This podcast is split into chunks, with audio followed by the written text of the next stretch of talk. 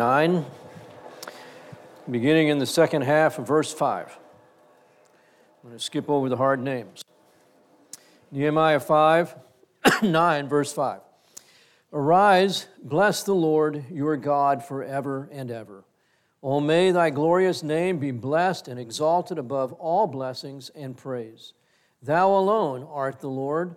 Thou hast made the heavens, the heaven of heavens with all their host the earth and all that is in it, the seas and all that is in them. Thou dost give life to all of them, and the heavenly host bows down before thee. Thou art the Lord God, who chose Abram and brought him out from Ur of the Chaldees and gave him the name Abraham. And thou dost found, found, didst find in his heart faithful before thee, and didst make a covenant with him to give him the land of the Canaanite, of the Hittite, and the Amorite, of the Perizzite, the Jebusite, and the Girgashite, to give it to his descendants. And thou hast fulfilled thy promise, for thou art righteous. I'll pray. God, again, just am grateful for this immense privilege we have to know you, to have your word, so that we can know you in truth and worship you in spirit and truth. Thank you, God, for all that you've done for us in Christ Jesus, that he is the fulfillment of all that you require of us. And that now you just look for us to place our faith in Him to save us and also to live this life, God, that you've given us. I pray that we would hear your voice and respond, God, in gratitude, in love, and praise, in faith and obedience to all that you say to us. In Jesus' name, amen. You may be seated.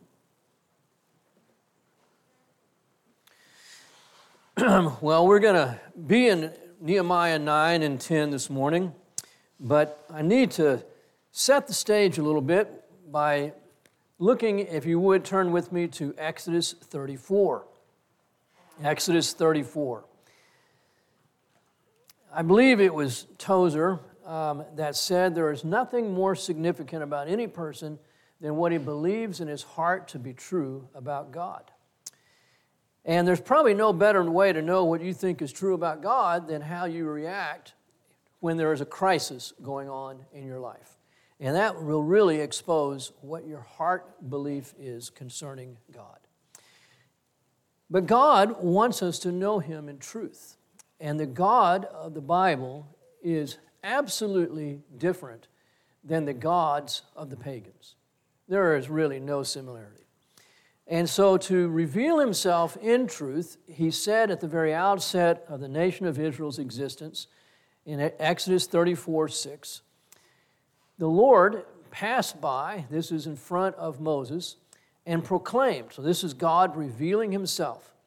The Lord, the Lord God, compassionate and gracious, slow to anger, and abounding in loving kindness and truth who keeps loving kindness for thousands, who forgives iniquity, transgression, and sin, yet he will by no means leave the guilty unpunished, visiting the iniquity of fathers on the children and on the grandchildren to the third and fourth generations. Now, what I want to present to you this morning is that Nehemiah 9 is, is principally um, the outflow of this truth here of Exodus 34, 6, and 7. That it is a recounting of the history of Israel up until the days of Nehemiah, which flesh out and prove the truth of these two verses. And this is, as I said, just so totally contrary to paganism's understanding of God. First of all, God says that He is a good God. The Lord God, compassionate and gracious, slow to anger, abounding in loving kindness and truth. The pagans didn't know God like that. In their understanding, God was capricious, God was arbitrary, God was the originator of evil. And anytime anything bad happened in your life, you could just automatically assume God was doing it. That God was not good. God was the originator of everything evil. That is not the God of the Bible. God is good. He cannot do evil. Totally different than the God of the pagans. And then we find not only is he compassionate and gracious, and Nehemiah in the prayer of, of Nehemiah 9 is going to repeat that theme over and over again. Six times Nehemiah will declare, God is compassionate. Where did he get that? From Exodus 34. He is not only is he compassionate and gracious and slow to anger and abounding in loving kindness and truth, you could summarize that just saying God is good. But he is also one who keeps his promises, who keeps loving kindness for thousands, and he is a forgiving God, forgiving iniquity, transgression, and sin. So, in his compassion, he is true to his word and he forgives sin. And yet, the last part of verse 7 he will by no means leave the guilty unpunished. What that tells us, and this is again contrary to paganism, and I just came across this recently in my study, and I thought that's an interesting and profound observation. And that is, the gods of the world don't care if you are good or evil. They don't care. And you look at paganism and look at, the, at, at idolatry, and there is never an emphasis on personal holiness. Never. Never an emphasis on personal goodness because their gods don't care if you are good. All they care about is that you serve them. And so you can live an immoral life as a pagan, and that gods don't care about your immorality. They simply want you to serve them. And so they want feasts to be, I mean, um, offerings to be offered. And if you don't make the proper offering, they get mad. They want their birthdays to be remembered. And if you forget their birthday, they get mad. And so all of life in paganism can be summarized in that life is going well or going bad depending on how you relate to the gods. But they don't care about you. They don't care whether you live a good life, moral life, or whether you're a scoundrel. They don't care. All they care about is themselves and how you are or are not relating to them. That is not the God of the Bible. So the God of the Bible is good, and He expects you to be good. That's what this is saying. That's why He punishes the guilty. A good God who wants you to be good. In paganism, idolatry, he doesn't care. The gods don't care. You can be as bad as you want to be. They just want to be served. But the true God, the one God, he is good and he wants you to be good. It was Ian Thomas that says that God gave his son for you so that you might become good. You can't be good without God.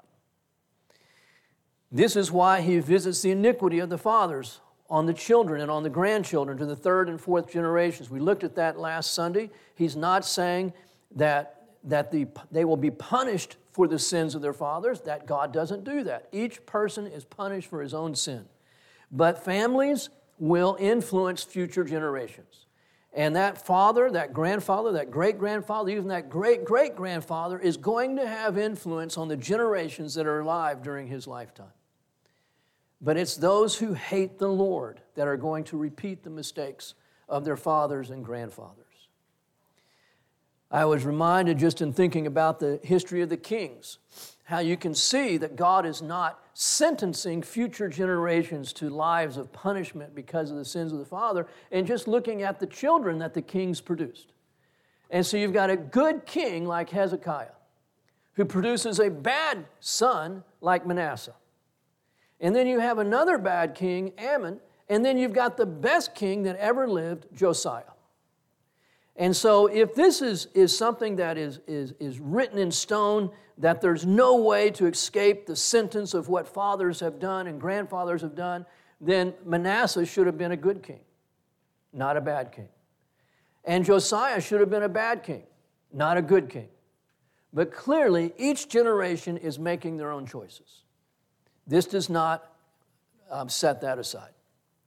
This is telling us God is good and He expects those, he expects people to be good because God is good.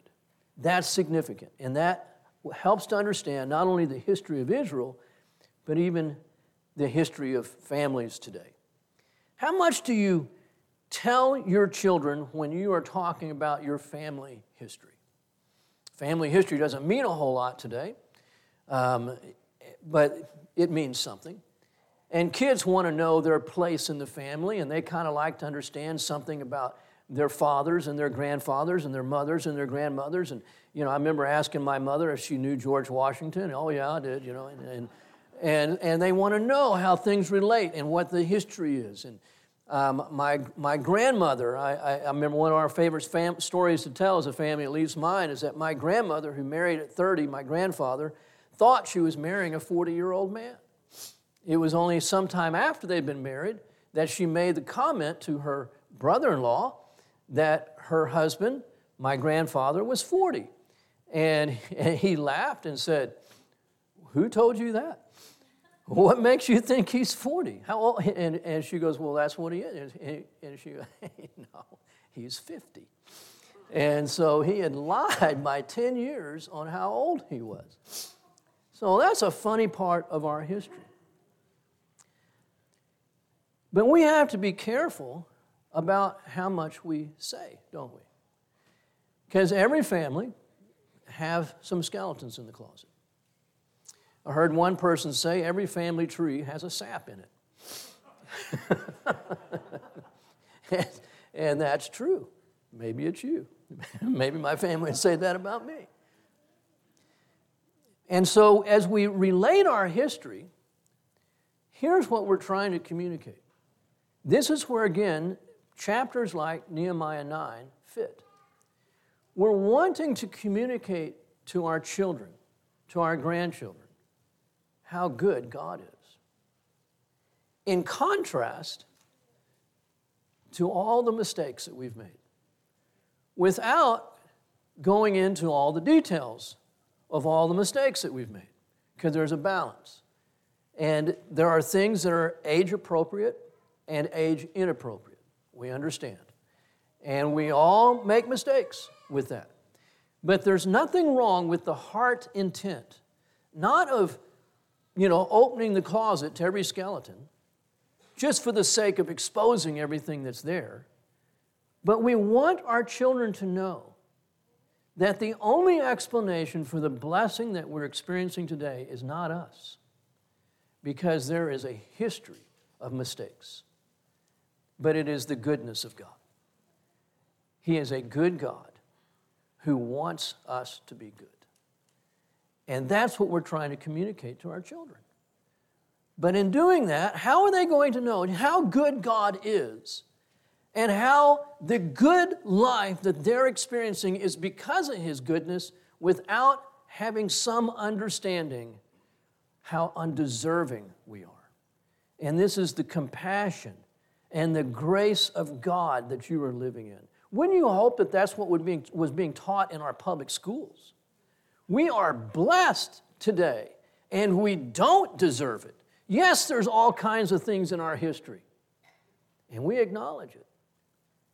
And the reason for blessing is because of God's grace. So we don't have to close the door on all the skeletons, but make sure that we're not just rooting out skeletons for the purpose of exposing skeletons and tearing down previous generations, but that we're speaking about these things because we want to emphasize the compassion, the grace, the goodness of God. So in Nehemiah 9, for the first, from verses 5 through 15, it's just one long recounting of everything that God has done. He is so good. And so we read in these first few verses how he's the creator. He, he's the God who has made this world, the earth, the heavens, the seas, and all that is in them. Glorious is his name. Blessed should be his name. Exalted above all blessings and praise. He alone is God, and he is the maker of everything.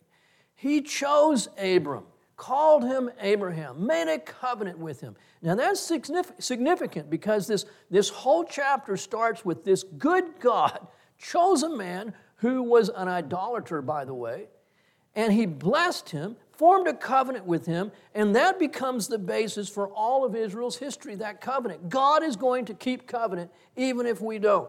And then in chapter 10, well, let's make another covenant with God because we want to affirm how good God is. We want to recognize the covenant that He's made with us. And so, what's the appropriate response but to make a covenant in response? We'll get to that later. And then, beginning in verse 9, he starts this, this through, as I said, through verse 15, one statement after another of all the good that God has done for Israel. And you can't read the goodness of God without also hearing the failure of the people. Verse 9 You saw the affliction of our fathers in Egypt, and you heard their cry by the Red Sea. You performed signs and wonders against Pharaoh, against all his servants, and all the people of his land. You knew, you know that they acted arrogantly toward them, and, that, and, and didst make a name for yourself as it is this day. And you divided the sea before them, so that they passed through the midst of the sea on dry ground, and their pursuers that you hurled into the depths like a stone into raging waters. And with a pillar of clouds you led them by day, and with a pillar of, of, of fire by night to light for, for them the way in which they were to go. Verse 13 Then thou didst come down on Mount Sinai and didst speak with them from heaven, and you gave them just ordinances and true laws good statutes and commandments because he's a good guy. See, this is so contrary to paganism. You would never see anything like this. God is working for his people, not against his people. God is giving good laws and good ordinances to them, not self serving laws and ordinances. Verse 14 So thou didst make known to them your holy Sabbath, and didst lay for them, give, um, sorry, lay down for them commandments, statutes, and law through thy servant Moses. Thou didst provide bread from heaven for them and for their, for, for their hunger. Thou didst bring forth water from a rock for them. And all this is because God is good. Thou didst tell them to enter in to, in order to possess the land which thou didst swear to give them. Man, God is good. This is Israel's history. But verse 16, but. And this is also Israel's history and also has to be shared with the next generation. But they, our fathers, they acted arrogantly. They became stubborn and would not listen to your commandments. And they refused to listen. And they did not remember your wondrous deeds which you have performed among them. So they became stubborn and they appointed a leader to return to their slavery in Egypt. But you are a God of forgiveness, gracious and compassionate, slow to anger, and abounding in. Sound familiar? Exodus 34. He's quoting from Exodus 34. This is our God. And thou didst not forsake them, even when they made for themselves a calf of molten metal, and said, This is your God who brought you up out of Egypt. What would the pagan gods have done at that? Wiped them out just wiped them out. But not our God. They committed great blasphemies. Thou, in thy great compassion, great blasphemies, great compassion, didst not forsake them in the wilderness. Man, this is what I want my kids to hear. And it's so hard even today to know how much do I tell them of the great blasphemies of it, as it were. And again, maybe you don't need to say, just need to say, Our family has great blasphemies in it, and leave it at that. But we are experiencing the great compassion of God. Make no mistake, we do not deserve the goodness that we are experiencing. You didn't forsake them in the wilderness. The pillar of cloud did not leave them by day to guide them on their way, nor the pillar of fire by night to light for them the way in which they were to go. You gave them your good spirit to instruct them, manna. Thou didst not withhold from their mouth, and thou didst give them water for their thirst. Indeed, 40 years that thou didst provide for them in the wilderness, and they were not in want. Their clothes did not wear out, nor did their feet swell. Thou didst make also give them kingdoms and peoples. Thou didst allot them to them as a boundary. And they took possession of the land of Sihon, the king of Heshbon. and the land of Og, the king of Bashan. And thou didst make their sons numerous as the stars of heaven. Thou didst bring them into the land which thou hast has told their fathers to enter and possess. So their sons entered and possessed the land, and thou didst, did subdue before them the inhabitants of the land, the Canaanites, and thou didst give them into their hand with their kings and the peoples of the land to do with them as they desired.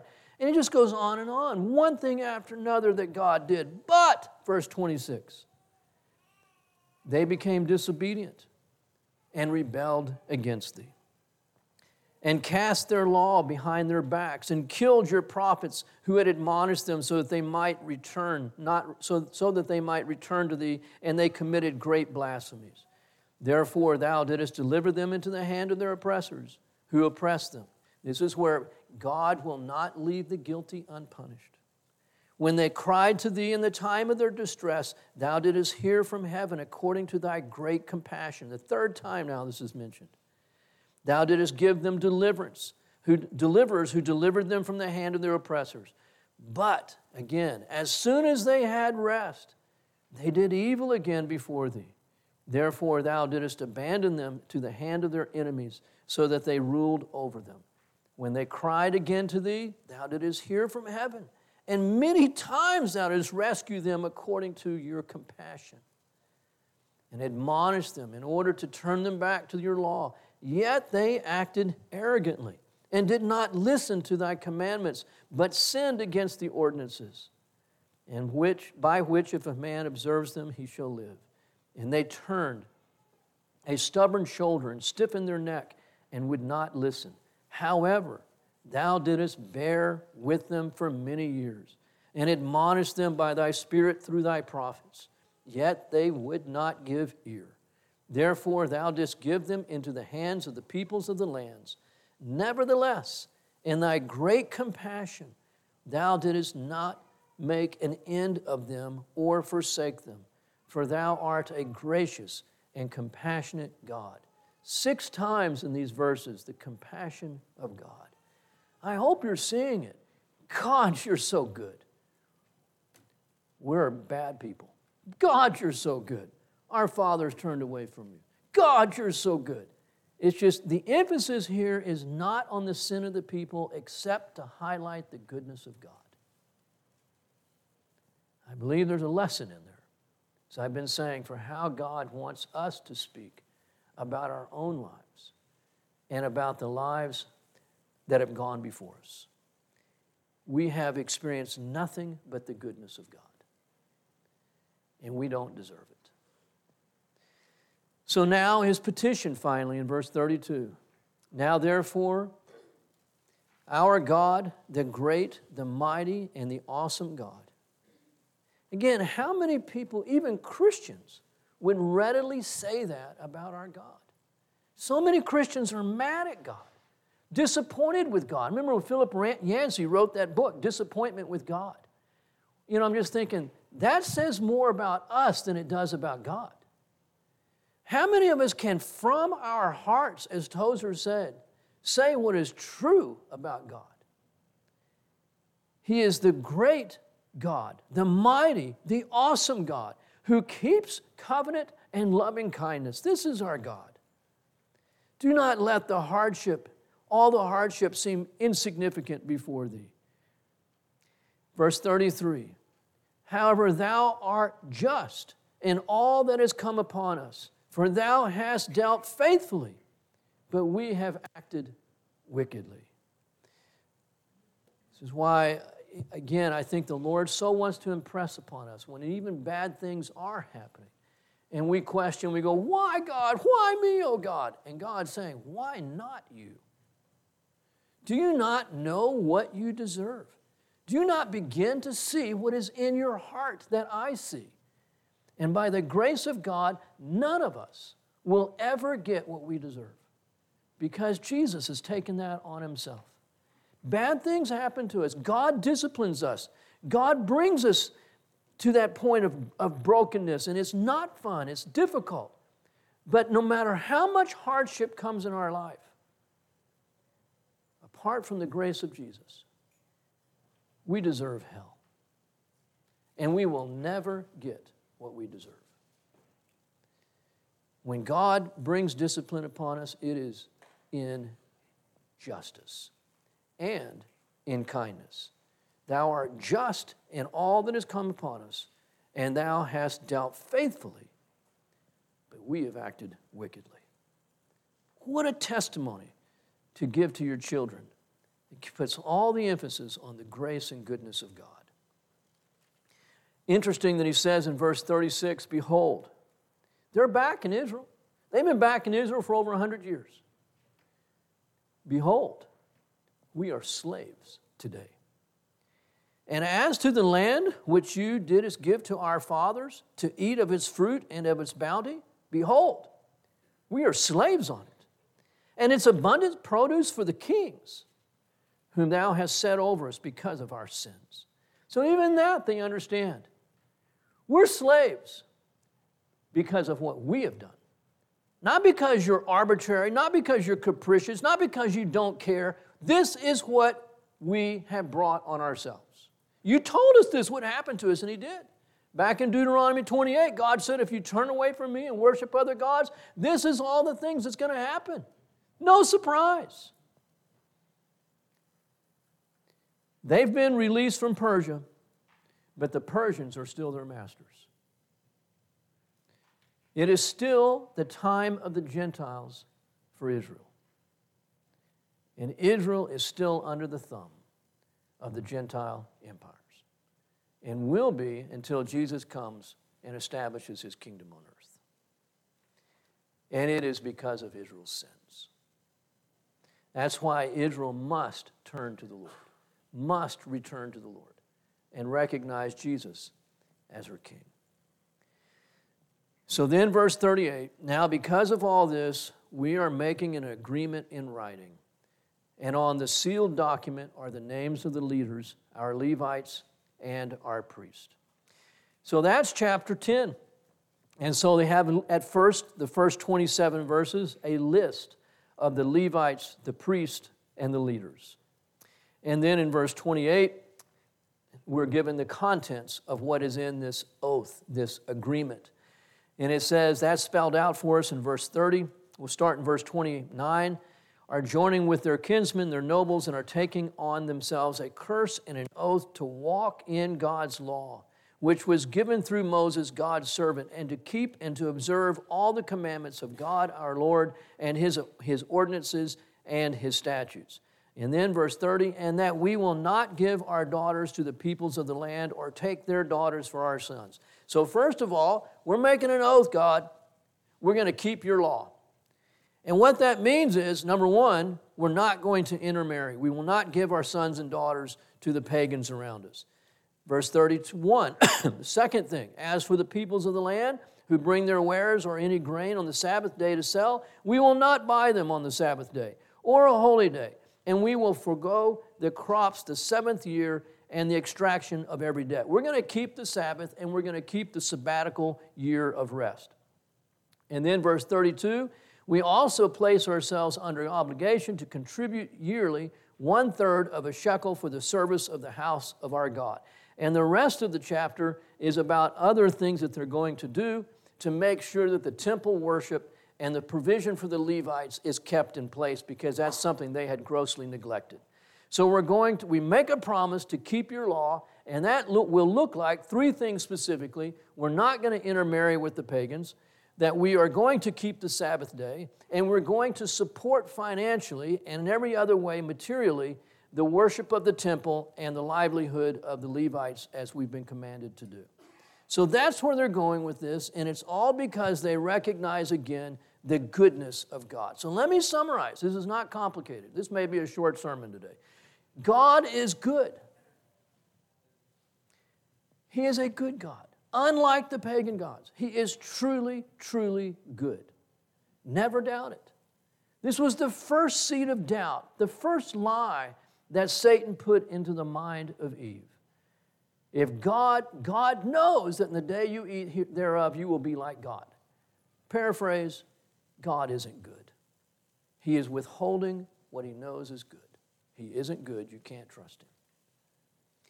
But even more so, God is not capricious, he is not arbitrary, he is not the creator of evil. When bad things happen in this world, you can say God is allowing it. You can say God will use it for good. You may even say that God is disciplining you, but never say that God is the author of evil. He is not. He is a good God, He is a holy God. He is not the author of evil. Lucifer is his own creation as far as being Satan. God created Lucifer good, he did not create him evil. He made himself the devil by his own choice. God made this world good. Anything that's bad in it is not from God. Romans 5 is so clear on this. It is through one man's sin that death entered, that, that sin spread to all men, and death came in and spread to all men as well. Sin and death are not from God, they're from man. God is good. Every good thing comes from God. And so every time we experience anything good, we should say, God gave this. When our dog died, we had the dog, great big lug of a German Shepherd, best dog we've had for 12 years or something like that, and he died. Well, I personally don't think dogs and cats go to heaven. I know cats don't. Um, that's going to make some people mad, I'm sorry. Um, but dogs and cats can be very good gifts. And we should thank God for them. And so I'm at that place where dog has died, and grandkids love the dog. We love the dog. So we had a burial service for the dog. But I'm not commending the dog to heaven. That would be bad theology. I'm not thanking the Lord that we will see the dog again one day, because there's nothing in the Bible that says that we will. But I can thank God for a good dog. And I think that's good theology. That's how we need to teach our kids and our grandchildren. Thank you, God, for a good dog. Your eyes get a little watery, even saying it. God is good. He is truly, truly good. You couldn't say it enough. I think if there's any license plate that I'd ever want in my car, it's just simply God is good. You can't say it enough because it is so doubted in our hearts. And He wants you to be good. And that's a good thing. How is that a bad thing? When your parents want you to be good, when they discipline you, that is a good thing. That elementary school teacher that time pulled me out of line, just jerked me out of line from the cafeteria and, and just hauled me back to the back of the line. I hadn't even done anything. I'm just standing there minding my own business. But she didn't like who I was standing with. And she knew my family, she knew all my siblings. And she appreciated something that she saw in us. But she saw something in that boy that was not good. And she saw a potential to impact me in a way that wasn't good. And she dragged me all the way back to the, in line and she says, Don't have anything to do with that boy. He is not good for you. What teacher would do that today? They'd get in trouble for doing something like that. I didn't appreciate it at the time, but now I look back and go, thank the Lord for that. It's a good thing for God to want us to be good. He doesn't want us just to do whatever we want. That's a God of your own imagination. He doesn't want you just to be happy. That is a God of your own imagination. He wants you to be good. And that means moral. That doesn't just mean nice, it means moral, upright, righteous, that we conduct our lives as He is. So that when you look at us, you can see what God is like. We've been made in His image, and God is good. Not just kind, not just compassionate, but He is righteous, He is just, He is holy. This is all part of the goodness of God. And when anybody looks at a Christian, they ought to see God being imaged. And God wants it with all of his being. James says he, is, he jealously desires the Spirit which he has made to dwell in us. James says that when we love the world and become friends of the world, we make ourselves adulteresses and enemies of God. God is good, and He wants us to be good. History proves this. National histories prove this. Israel's history certainly proves it in vivid color. But even our own histories, our own lives, our families' lives, as you go back from generation to generation, they prove this. God is good. He by no means leaves the guilty unpunished because he is good. And every only explanation for the blessing that we experience is the goodness of God, especially when you know how we do not deserve it. So then, what should we do? What is the response to this? Is it to make another covenant with God? And again, don't hear me as being against covenants. Marriage is a covenant. And it is a good thing to enter into that covenant. It is a good thing to make those vows and say, I will be faithful. I say no to every other person. This will be for better, for worse, in sickness and health, until death do us part. Praise God, those are good vows. But let me give you a little bit of a history of vows. Joshua, chapter, one, um, uh, chapter 24 of Joshua first of six examples. He says, Now therefore fear the Lord and serve him in sincerity and truth, and put away the, the gods which your fathers served beyond the river and in Egypt, and serve the Lord. Man, he's just challenging them. Do it, do it. If it is disagreeable in your sight to serve the Lord, choose for yourselves today whom you will serve whether the gods which your fathers served, which are beyond the river, or the gods of the Amorites in whose land you are living. But as for me and my house, we will serve the Lord. Don't you love it? That's a man. You know, and he's not, and he's not, he can't say what's going to happen in future generations, but he can speak about his own generation. We're serving God. You choose who you're going to serve. Good for you, Joshua. And the people answered and said, Far be it from us that we should forsake the Lord to serve other gods. For the Lord, our God, He is the one who brought us, brought us and our fathers up out of the land of Egypt from the house of bondage, and who did these great signs in our sight, and preserved us through the, all the way in which we went, and among all the peoples through whose midst we passed. The Lord drove out from before us all the peoples, even the Amorites whose land we live in. We also serve, we also will serve the Lord, for He is God. And Joshua answered and said, You will not be able to serve the Lord. For he is a holy God, he is a jealous God. He will not forgive your transgressions or your sins. He's thinking of Exodus 34. If you forsake the Lord and serve foreign gods, then he will turn and do you harm and consume you after he has done you good. What are you saying? God wants you good. See, God cares about how you live your life. The pagan gods don't care how you live your life, they just want to be served, period.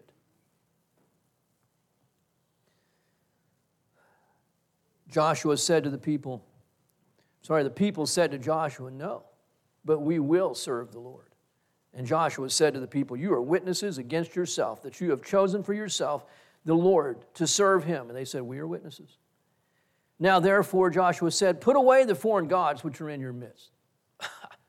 See, these people are about to make a covenant to serve God, saying, We're going to serve God, we're going to serve God, we're going to serve God. And they've got foreign gods in their tents. And Joshua knows it. Put away your foreign gods. Wow. The people said to Joshua, We will serve the Lord, our God, and will obey his voice. So Joshua made a covenant with the people that day and made for them a statute and an ordinance in Shechem. And Joshua wrote all these words down in a book, which we have in the book of Joshua. That's the first example of a covenant beyond the covenants that God has made with Israel. Second Chronicles chapter 15, Asa is on the throne, a good king. They entered into a covenant to seek the Lord God of their fathers with all their heart and soul. And get this, and whoever would not seek the Lord God of Israel should be put to death whether small or great, man or woman. That's serious. We're going to make an oath. We're going to make a covenant with God. Anybody doesn't want to come and be part of this, we're going to kill you. Moreover, they made an oath to the Lord with a loud voice, with shouting, with trumpets, with horns. And all Judah rejoiced concerning the oath, for they had sworn with their whole heart and had sought him earnestly, and he let them find him. So the Lord gave them rest on every side. Second Chronicles 23, Jehoiada, who was acting as the stepfather to young Joash when he became king. Jehoiada made a covenant between himself and all the people and the king that they would be the Lord's people. 2 Kings 23, Josiah, the last good king, is on the throne. He stood by the pillar and he made a covenant before the Lord to walk after the Lord and to keep his commandments and his testimonies and his statutes with all of his heart, with all of his soul, to carry out the words of the covenant that were written in the book. And all the people entered into the covenant. In Ezra, which we've already looked at in chapter 10, Ezra wrote and says, So now let us make a covenant with our God to put away all the wives and their children according to the counsel of my Lord, to, of those who tremble at the commandment of our God, and let it be done according to the law. And then the sixth time is here in Nehemiah. Here's my point none of these covenants did any good. You wouldn't have six different times in Israel's history that the people are making covenants with God if they were doing any good.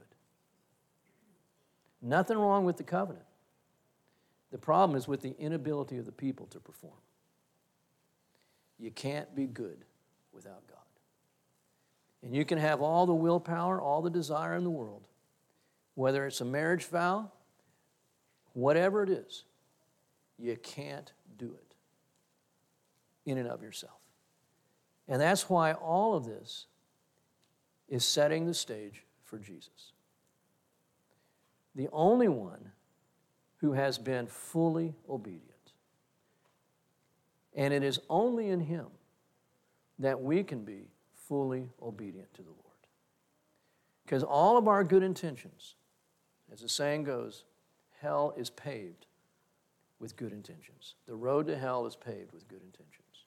All of our good intentions are good intentions, but they will, net, no matter how determined we are to serve God, good good.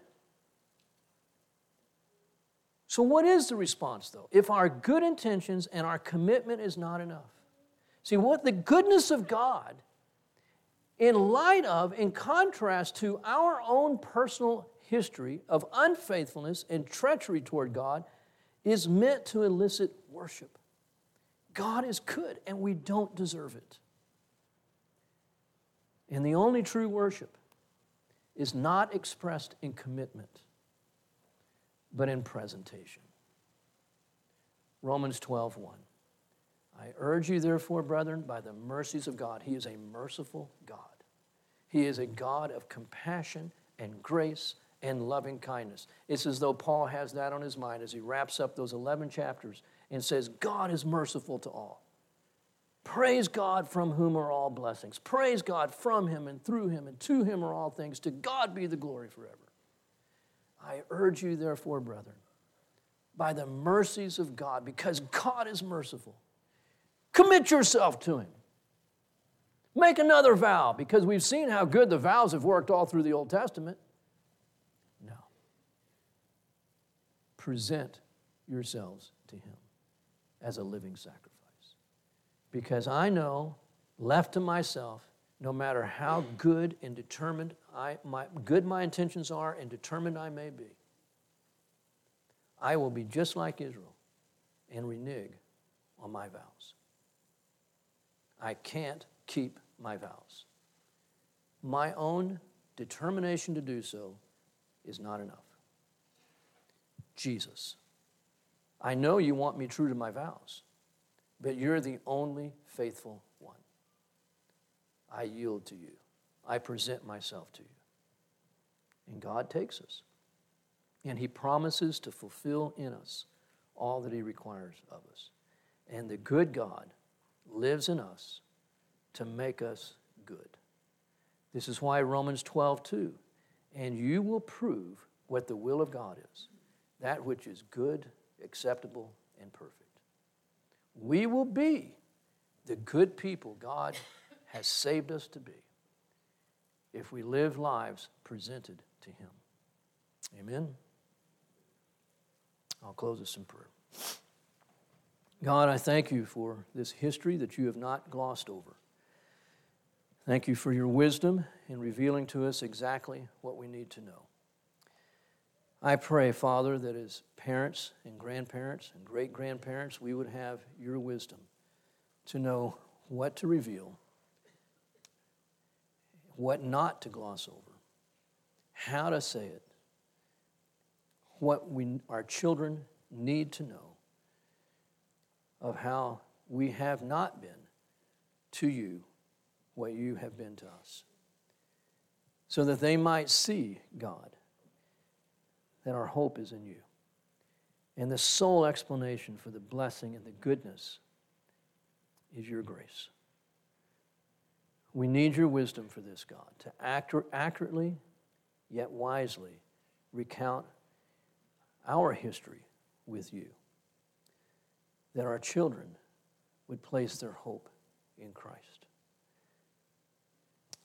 Help us with this, Lord. We all we know just, Lord, how the landmine it seems to be to, to not want to destroy a child's confidence and hope, but to have that confidence and hope transferred to you where it should light, rightly be.